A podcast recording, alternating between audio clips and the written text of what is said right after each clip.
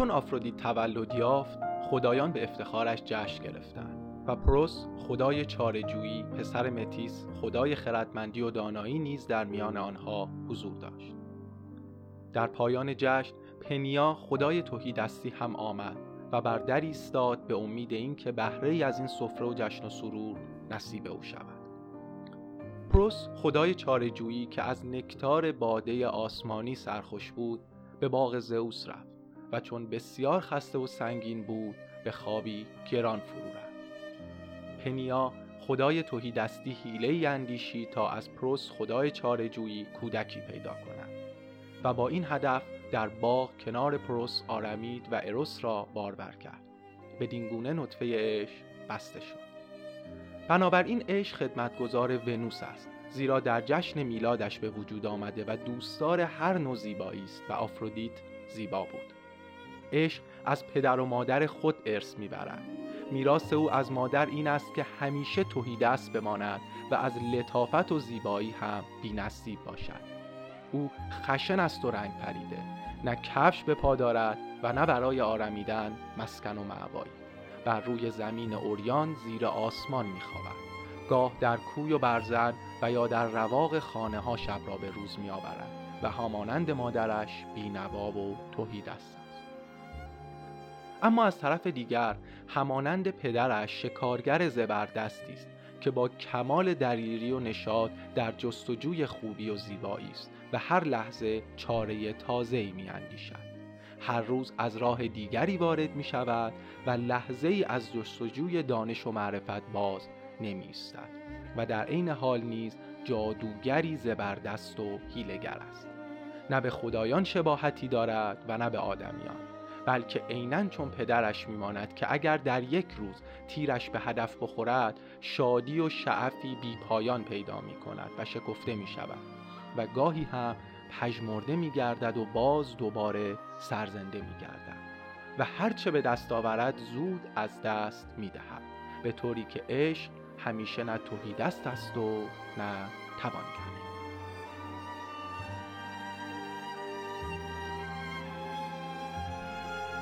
سلام من معینم شما به قسمت سوم پادکست نویز گوش می‌دید که در واپسین روزهای پاییز 98 و در تهران ضبط میشه.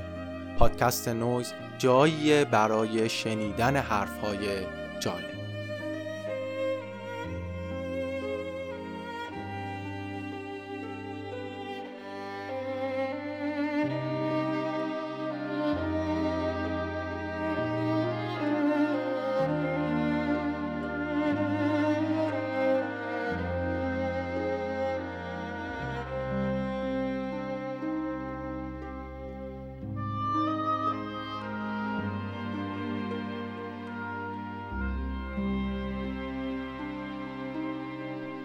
بحث این اپیزود ما درباره عشق. محوریت داستان هم تئوری مثلثی عشق هستش از دکتر رابرت جی اشترنبرگ عضو دپارتمان روانشناسی دانشگاه ییل. و یه مقدارم در مورد عشق افلاتونی یا همون concept Platonic love از کتاب ضیافت افلاتون صحبت می‌کنیم. منابع این اپیزود رو می‌ذارم توی توضیحات پادکست می‌تونید بهش مراجعه کنید. برای مطالب تکمیلی و ارتباط با ما هم می‌تونید کانال تلگرام یا صفحه اینستاگرام رو دنبال کنید. به نشانی noise underline podcast پادکست نویز رو می‌تونید از سایت شنوتو یا کانال تلگرام یا همه اپلیکیشن های پادگیر بشنوید. با این توضیح کوتاه بپریم بریم سراغ اپیزود سوم. Of Love and Other Demons. از عشق و شیاطین دیگر. به یاد گابریل گارسیا مارکز مردی که داستانهای عاشقانه تعریف می‌کرد.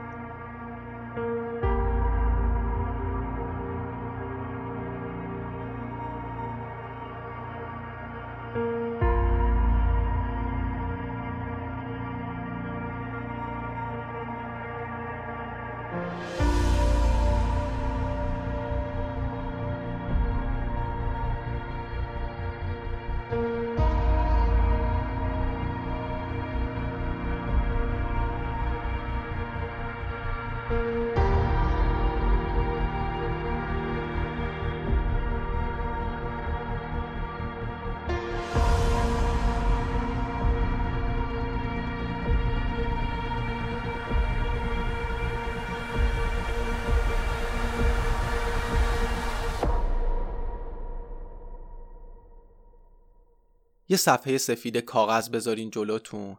این صفحه نقشه ارتباطات شما با سایر افراده هر علامتی که تو این صفحه زده بشه نشونه ارتباط شما با یک فرد خاص خواهد بود. حالا سه تا دایره تو در تو مثل دایره های پرچم المپیک تو این صفحه بکشید. یه دایره قرمز یه دایره آبی و یه دایره زرد. اگه حال کشیدنش هم ندارید عکس شماتیکش رو تو گروه تلگرام گذاشتم. اسم دایره زرد رو می‌ذاریم اینتیمیسی صمیمیت. اسم دایره قرمز میشه پشن شهوت یا برانگیختگی. و اسم دایره آبی هم میشه decision commitment تعهد. اگه دایرهاتون رو درست کشیده باشید حالا اگه بخواید توی این صفحه روابط یه علامت روی کاغذ بذارید این کار رو تو هشت جای مختلف می‌تونید انجام بدید. ممکنه که علامتتون رو تو صفحه سفید بذارید. جایی خارج از این دایره های رنگی. ممکنه علامت تو داخل دایره زرد باشه یا تو دایره قرمز باشه یا دایره آبی. ممکنه علامتتون رو تو محل اتصال و همپوشانی دایره زرد و قرمز بذارید. یعنی جایی که هم رنگ زرد داره و هم رنگ قرمز. ممکنه تو محل اتصال زرد و آبی باشه. ممکنه تو محل اتصال قرمز و آبی باشه. و حالت هشتم اینه که اون علامت تو محل همپوشانی هر سه تا دایره یعنی جایی که هر سه رنگ آبی و قرمز و زرد رو داره قرار بگیره. حالا اگر این کار رو انجام دادید یا تو ذهنتون تصورش کردید بحث ما درباره تئوری مثلثی عشق رابرت اشتنبرگ شروع میشه.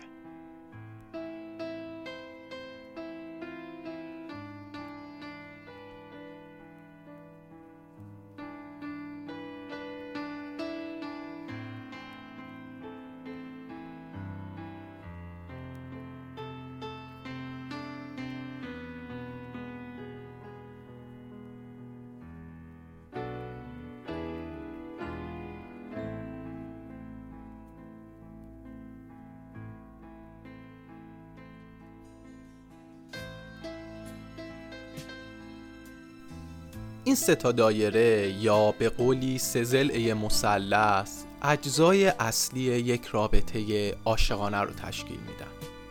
دایره اول اینتیمیسی یا همون صمیمیت. این دایره زرده. زرد رنگ گرمیه چون صمیمیت به روابط گرما میبخشه و افراد رو به هم نزدیک می‌کنه. صمیمیت چیه؟ یک احساس اشتراک عاطفی. عاملیه که دو نفر رو به هم پیوند میده. باعث ارتباطشون میشه و عاملیه که احساس نزدیکی رو به وجود میاره. باعث میشه که دو نفر بتونن با هم وقت بگذرونن از هم خوششون بیاد با هم دیگه حال کنن حوصلهشون از هم سر نره و حرفای همدیگه رو بفهمن.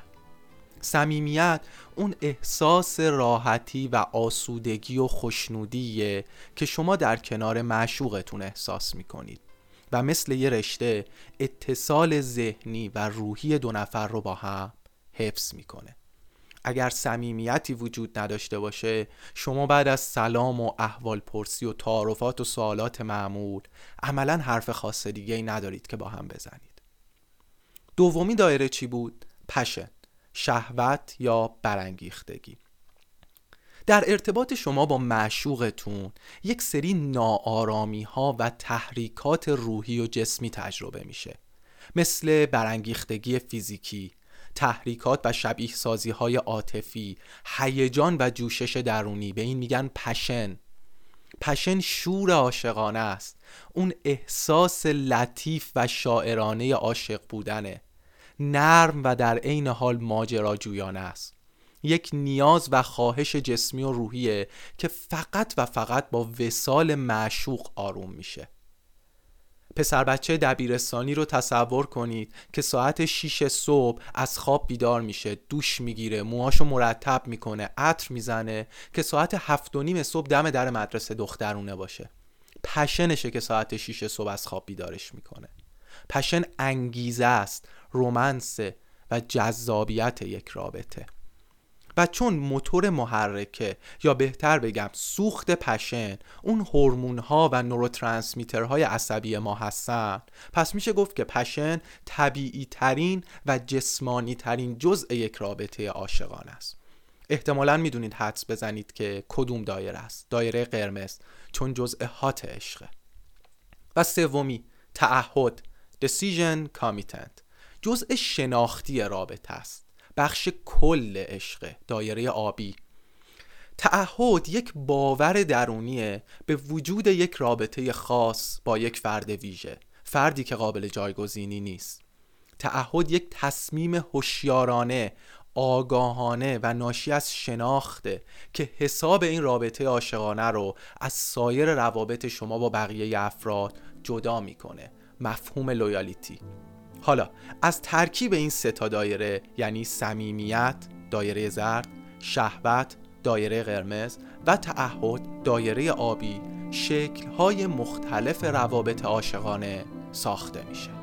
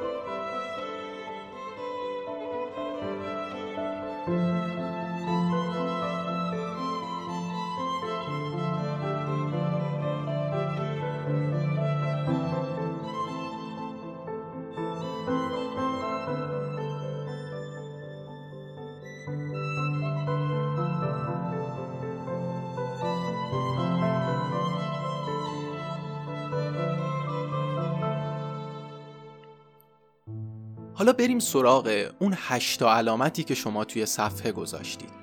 حالت اول علامتی توی صفحه سفید. یه جایی خارج از این دایره ها و رنگ ها ارتباط شما با یک فرد که نه صمیمیت داره نه passion داره و نه تعهد. به این حالت میگیم non-love.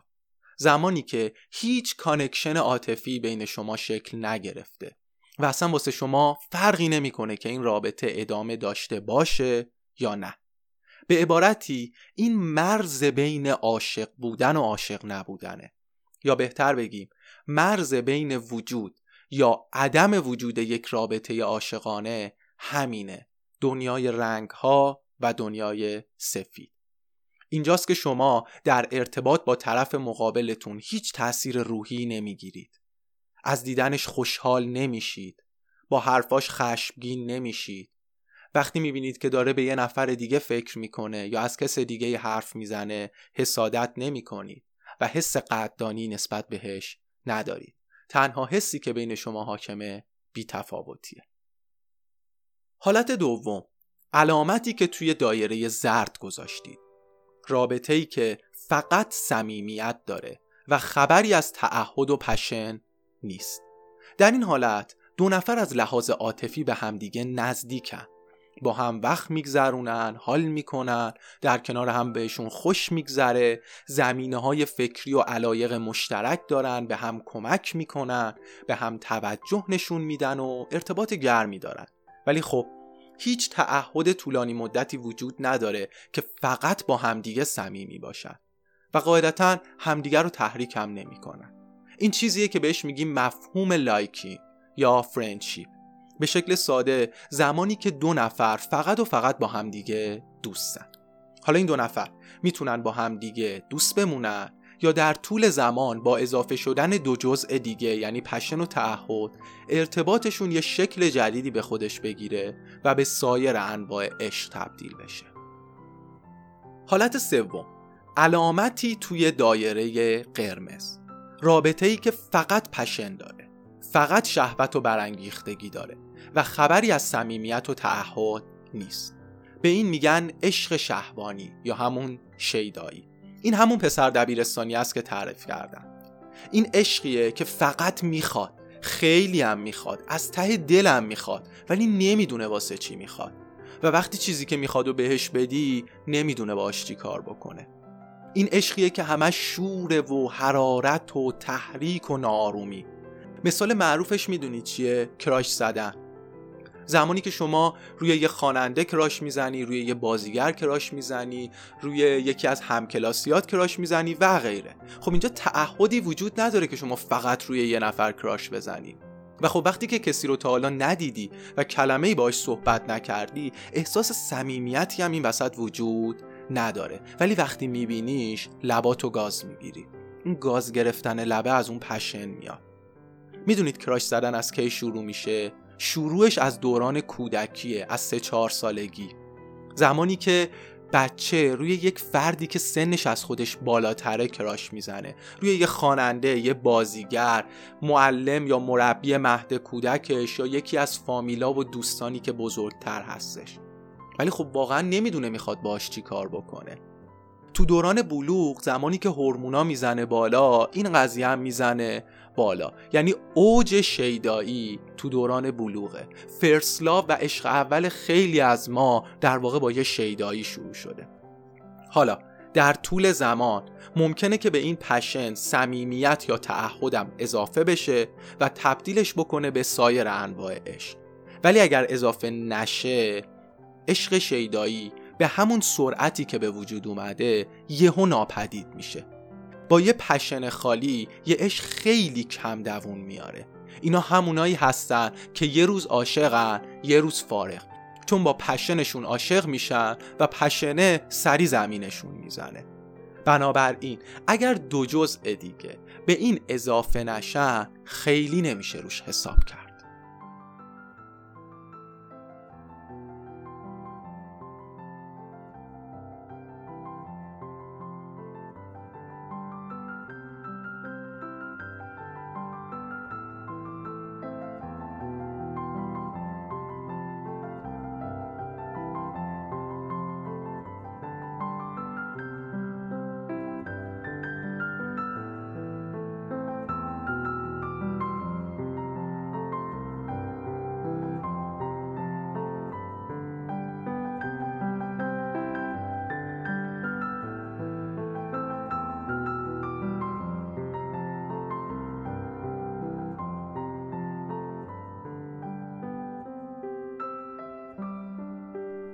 حالت چهارم علامتی توی دایره آبی.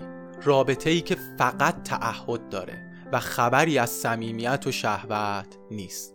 یه مثال خیلی معروفش می‌دونید چیه؟ ازدواج های سنتی و برنامه ریزی شده در جوامع شرقی مثل ژاپن یا مثل همین ایران خودمون. احتمالا بعضیاتون مامان بزرگاتون واسهتون تعریف کردن که من بابا بزرگ تو روز ازدواج دیدم. یعنی همون سر سفره عقد به من گفتن که این شوهرت خدافز خب اینا زن و شوهر بودن. به واسطه فرهنگ و سنت و دین کاملا به هم متحد بودن. ولی وقتی کسی رو تا حالا ندیدی چطور می‌تونی باش احساس صمیمیت کنی یا نسبت بهش حس شهوتی داشته باشی؟ حالا ممکنه یه مادر بزرگ این وسط خوش شانس بوده و به مرور زمان اون دو جزء دیگه اومدن تو رابطش یا ممکنه که این اتفاق نیفته و مادر بزرگ قصه ما سیابخت بشه. اشتنبرگ می‌دونید به این حالت چی میگه؟ امتیلا عشق پوچ عشق تو خالی. به نظر من خیلی برازندشه. یه مثال دیگه می‌دونید چیه؟ یه زن و شوهر میانسالی رو تصور کنید که مدت هاست با همدیگه قهرن. حتی ممکنه تختاشون رو از همدیگه جدا کرده باشن.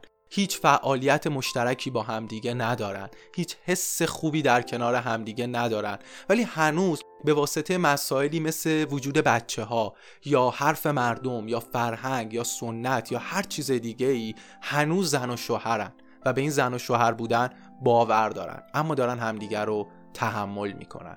به این میگن عشق تو خالی. حالت پنجم. علامتی تو محل اتصال آبی و قرمز.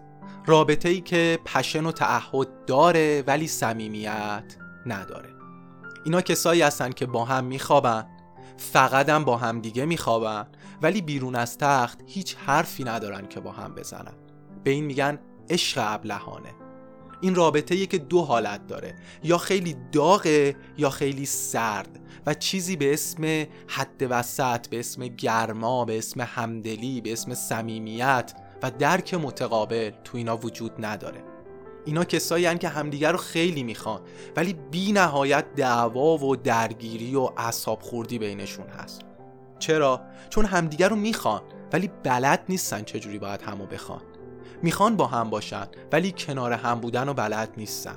وقتی از هم دورن بیقرارن وقتی کنار هم دیگه هم هستن بیقرارن.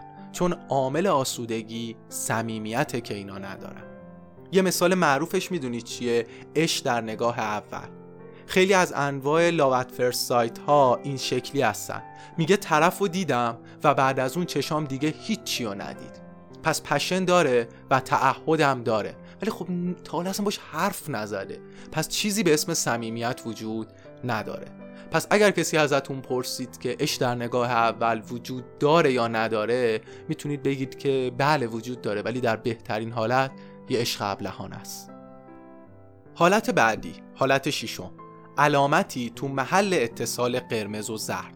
رابطه ای که صمیمیت داره شهوت و برانگیختگی هم داره ولی تعهد نداره. می‌دونین اسمش چیه؟ عشق رمانتیک. ویژگی اصلی عشق رمانتیک اینه که یک خیلی شیرینه دو ناظر به زمان حاله و خیلی به آینده فکر نمی‌کنه. یه چیزی مثل شرایط ماه اصل شرایط ماه اصل رو در نظر بگیرید. دو نفر کنار همدیگه خیلی خوشحالن. دارن ساعتهای طلایی رو سپری می‌کنن. چه روی تخت چه بیرون تخت چه حین رابطه جنسی زمانی که دارن با همدیگه صحبت می‌کنن یا میرن گردش به چشم همدیگه بهترینن و از اینجور چیزا. ولی می‌دونید رمزه ماه اصل عالی و موفق چیه؟ اینه که تو همون لحظه زندگی کنی. اینه که به فکر برگشت نباشی. اینه که به فکر اتفاقات بعدش نباشی. عشق رمانتیک ناظر به زمان حاله نه آینده. عشق رمانتیک الانش خیلی خوبه ولی آیندهش نامعلومه مگر اینکه تعهد بیاد و وارد قضیه بشه. پس این باور که میگن اگر دو نفر خیلی عشق آتیشی و قشنگی دارن با هم دیگه حتما در آینده این رابطه به همین شکل میمونه و کنار هم خوشبخت میشن یه فکر غلطیه چون عامل آینده روشن یک رابطه تعهده. یه مثال دیگه از رومانتیک لاو می‌دونید چیه؟ وان نایت استند زمانی که دو نفر طی یه فعالیت مشترک مثل یه مهمونی، یه مسافرت، یه کمپینگ، یه چیزی همدیگر رو می‌بینن خیلی از هم خوششون میاد خیلی با هم دیگه حال می‌کنن تو رابطه خیلی سریع پیش میرن. ولی بعد از تموم شدن اون فعالیت مشترک حالا مسافرت مهمونی هرچی هست انگار هیچ وقت همدیگر رو نمیشناختن. این حالت خیلی افراطی نبوده تعهده.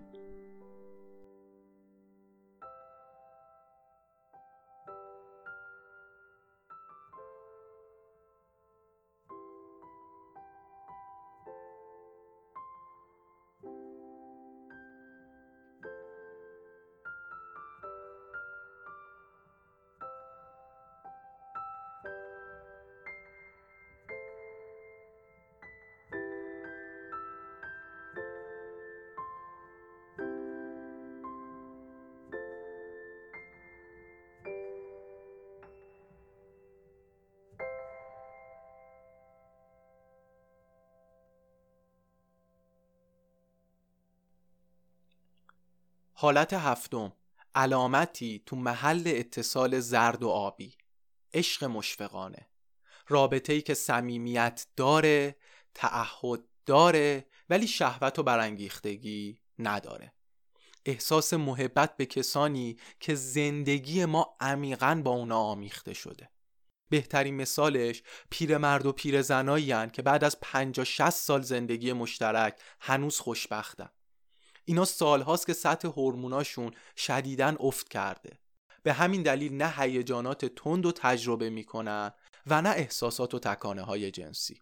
ولی عمیقا با هم دوستن. و این دوستی از یه فرندشیپ ساده خیلی قوی تره. چون سالها واسش زحمت کشیدن.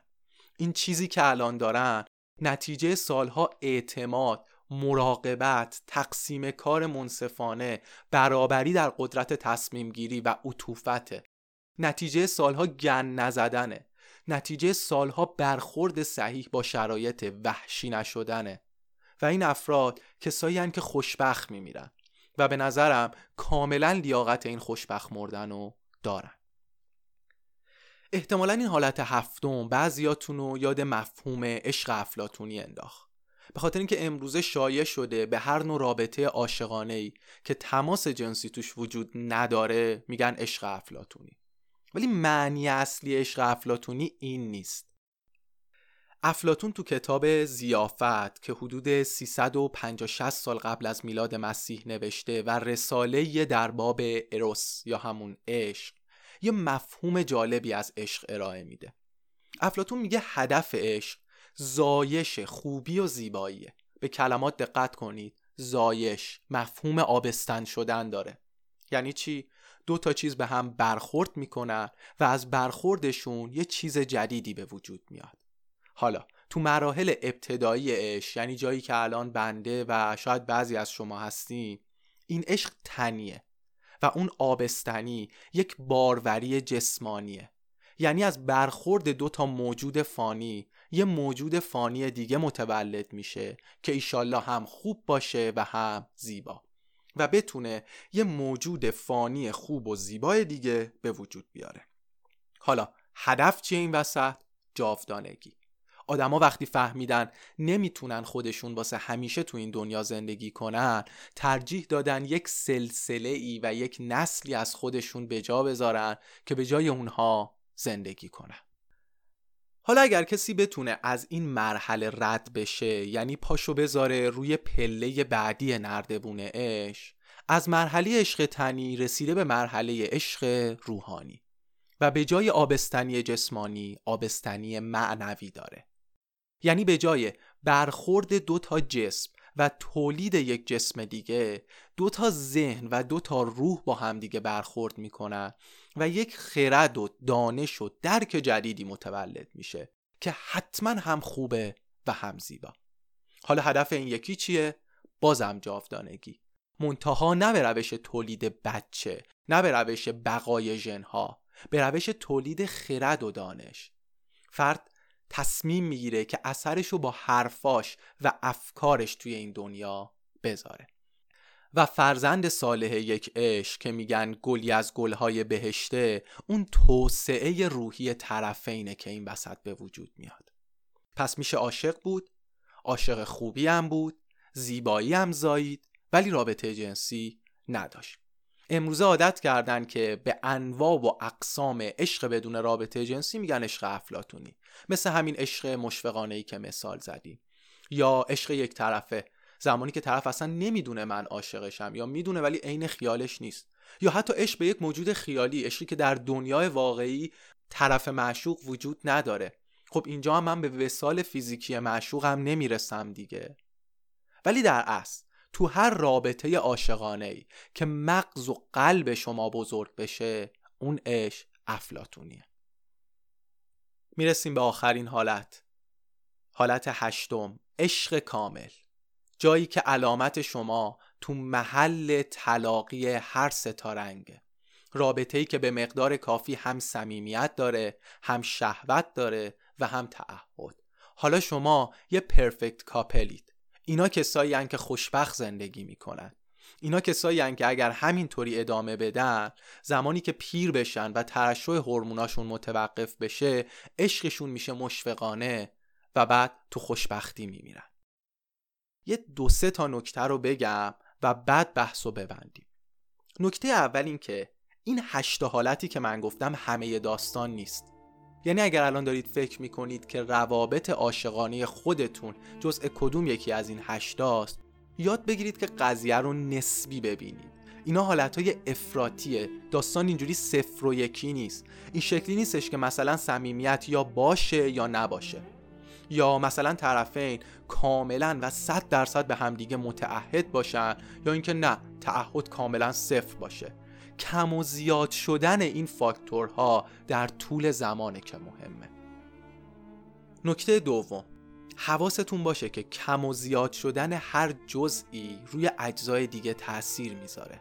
مثلا صمیمیت زیاد به دنبال خودش معمولا تعهد میاره و کاهش پشن باعث کاهش تعهد میشه. پس درسته که این اجزا قابل جداسازی هستن ولی مستقل از هم نیستن و با همدیگه در ارتباطن و تغییرات هر کدومشون مستقیما رو دوتای دیگه تاثیر می‌ذاره. و اما نکته آخر پایان بندی این اپیزود. چیزی که باعث میشه که یه عشق در طول زمان به بهترین شکل ادامه پیدا بکنه دو تا چیزه. یک شدت هر رنگ. دو تعادل در ترکیب رنگ ها یه پرفکت کاپل که هر سه تا رنگ رو توی رابطهشون دارن به شرطی خوشبخت میشن و خوشبخت میمونن و خوشبخت میمیرن که بتونن این شرایط رو در طول زمان حفظ کنن. حالا کیا می‌تونن حفظش کنن؟ هنرمندا. کسایی که تو هر لحظه قرمز و زرد و آبیشون به اندازه مناسب باشه.